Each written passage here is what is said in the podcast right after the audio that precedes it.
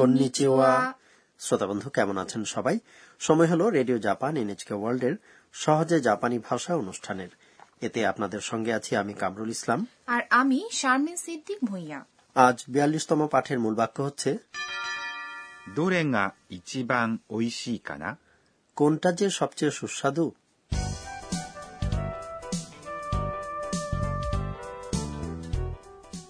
আমাদের এই আসরের প্রধান চরিত্র হচ্ছে থাইল্যান্ড থেকে আসা শিক্ষার্থী আন্না আজ সে বিশ্ববিদ্যালয়ের শিক্ষা সফরে অংশ নিচ্ছে সে টোকিও স্টেশন থেকে একটি শিনকানসেন বুলেট ট্রেনে উঠেছে এখন সে ট্রেনের ভেতরে খাদ্য বিক্রেতার কাছ থেকে বক্স লাঞ্চ কিনবে চলুন শুনি বিয়াল্লিশতম পাঠের কথোপকথন এই পাঠের মূল বাক্য হচ্ছে どれが一番美味しいかな কোনটা যে সবচেয়ে সুস্বাদু お弁当とお茶をお持ちいたしました。どれが一番美味しいかな幕の内弁当は人気がありますよ。じゃあ、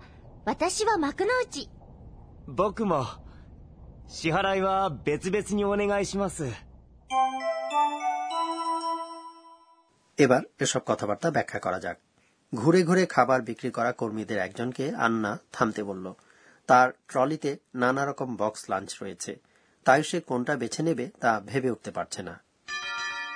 どれが一番美味しいかな কোনটা যে সবচেয়ে সুস্বাদু হবে どれ মানে হলো কোনটা প্রশ্নবোধক শব্দটি বাক্যের কর্তা হলে এরপরে が পার্টিকেল ব্যবহার করতে হয় 一番 অর্থ হচ্ছে সবচেয়ে ভালো বা সবচেয়ে বেশি তিনটি বা তার বেশি জিনিসের মধ্যে সবচেয়ে বেশি গুণান্বিত বোঝাতে এটি ব্যবহার করা হয়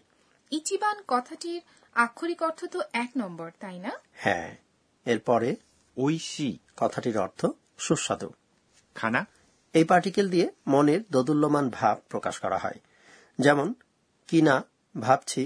ইত্যাদি অর্থে নিজে নিজেকে প্রশ্ন করতে এটি বলা যেতে পারে এখানে আন্না ভেবে পাচ্ছে না কোনটি সবচেয়ে সুস্বাদু খাবার হতে পারে তাহলে অনুশীলন করা যাক আজকের মূল বাক্য কোনটা যে সবচেয়ে সুস্বাদু どれが一番美味しいかな বিক্রেতা বললেন 幕の内弁当は人気がありますよ মাকোনৌচি বেন্তো অর্থাৎ মিশ্র লাঞ্চ বক্স খুব জনপ্রিয় আক্ষরিক অর্থ হল মাকোনৌচি বেন্তো প্রসঙ্গে বলা যায় এর জনপ্রিয়তা আছে 幕の内弁当 এটি একরকম প্রমাণ ধাঁচের লাঞ্চ বক্স যাতে ভাত গড়ানো ডিম ঝলসানো মাছ রান্না করা সবজি সালাদ বা আচার এবং অন্যান্য জিনিস থাকে যে কোনো বক্স লাঞ্চকে জাপানিতে বলে 弁当 এরপরে は পার্টিকেলটি দিয়ে প্রসঙ্গ নির্দেশ করা হচ্ছে আর 人気 অর্থ হল জনপ্রিয়তা が পার্টিকেল দিয়ে যথারীতি কর্তা নির্দেশ করা হচ্ছে あります মানে হল আছে বা রয়েছে এটি দিয়ে অস্তিত্ব বা মালিকানা বোঝায় 人気があります কথাটির অর্থ জনপ্রিয় আক্ষরিক অর্থ এর জনপ্রিয়তা রয়েছে এ আমি ভেবেছিলাম নিঙ্কি কথাটি একটি বিশেষণ না কোনো কিছু জনপ্রিয় এমন বোঝাতে জাপানিতে বলা হয় নিঙ্কি অর্থাৎ জনপ্রিয়তা আরিমাস মানে আছে তাই পুরো কথাটি হল 人気があります বিক্রেতাকে আন্না বলল じゃ私は幕の内 তাহলে আমি নেব মাকুনো উচি じゃ মানে হলো তাহলে এই নৈমিত্তিক শব্দটির মার্জিত রূপ হল সরে দেওয়া এরপর রয়েছে 私 অর্থাৎ আমি 幕の内 এটি সংক্ষিপ্ত রূপ সম্পূর্ণ রূপটি হচ্ছে 幕の内弁当 এই বাক্যে বিধেয় অংশটি উজ্জ রাখা হয়েছে তবে নেব বা কিনব ক্রিয়ার অর্থ বাক্যের অনুষঙ্গ থেকে সহজেই বোঝা যায় খাবার বেছে নেওয়ার সময় প্রায়ই 私は বলে খাবারের নামটি বলা হয় কাজেই আপনি যদি আইস টি অর্ডার করতে চান তাহলে বলুন 私はアイスティー আমি আইস টি মানে আমি আইস টি নেব ঠিক বাংলার মতোই তাই না হ্যাঁ এরপর রড্রিগো বলল 僕も আমিও 僕 মানে আমি এই নৈমিত্তিক শব্দটি পুরুষরা নিজেদের বোঝাতে ব্যবহার করেন も অর্থ হচ্ছে ও 支払いは別々にお願いします。 পৃথক পৃথক বিল করুন প্লিজ আক্ষরিক অর্থ মূল্য পরিশোধ পৃথক পৃথকভাবে করতে দিন প্লিজ 支払い মানে এক্ষেত্রে বিল আক্ষরিক অর্থ মূল্য পরিশোধ 別々に মানে পৃথক পৃথকভাবে お願いします。 অর্থ হল প্লিজ জাপানের লোকজন একসঙ্গে খেলেও সবাই যার যার নিজের বিল পরিশোধ করে বেশ অবাক ব্যাপার তাই না প্রত্যেক দেশের নিজস্ব একটি সংস্কৃতি থাকবে এটাই তো স্বাভাবিক যাই হোক চলুন আবার শোনা যাক বিয়াল্লিশতম পাঠের কথোপকথন お弁当とお茶をお持ちいたしましたどれが一番美味しいかな幕の内弁当は人気がありますよじゃあ私は幕の内僕も支払いは別々にお願いします。 এবারে টিচার আমাদের বুঝিয়ে দিন পর্ব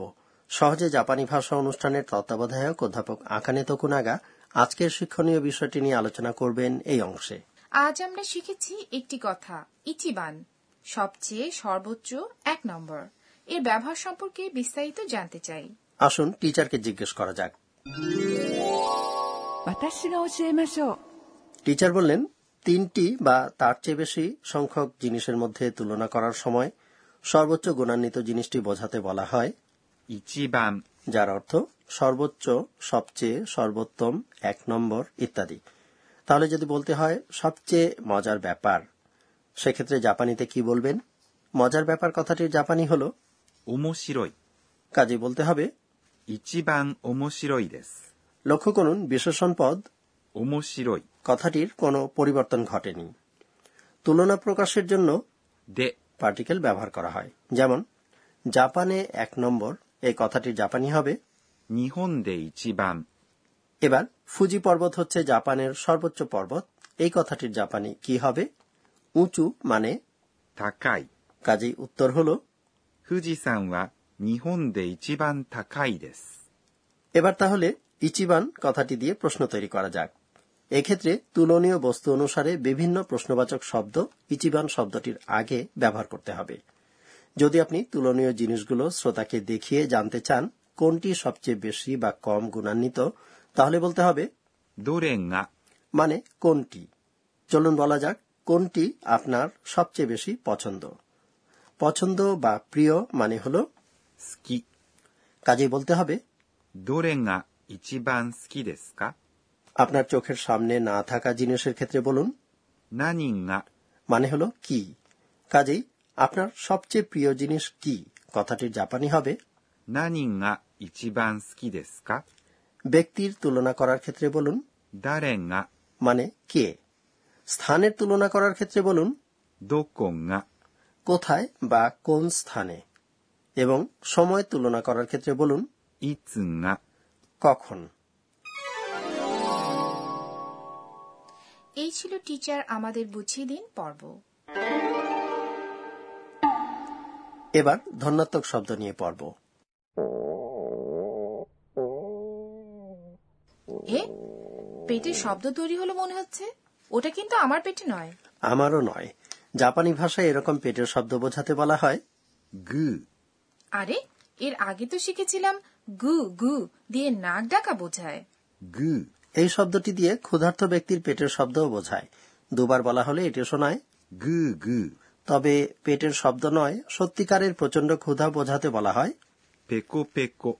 বলা হয় ক্ষুধায় একেবারে ペコペコ、 শুনলেন ধন্যাত্মক শব্দ グー、 এবং ペコペコ。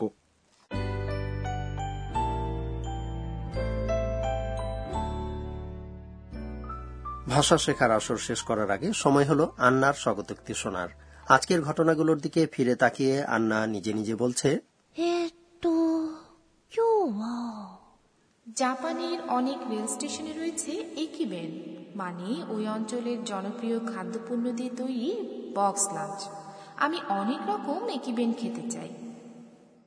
বন্ধুরা আশা করি আজকের পাঠ আপনারা উপভোগ করেছেন এই পাঠের মূল বাক্য ছিল どれが一番美味しいかな কোনটা যে সবচেয়ে সুস্বাদু আগামী পর্বে আন্না তার শিক্ষা সফরের গন্তব্য হিয়োগো জেলায় পৌঁছাবে আপনারাও সঙ্গে থাকবেন তো বন্ধুরা তাহলে আবার দেখা হবে またお会いしましょう。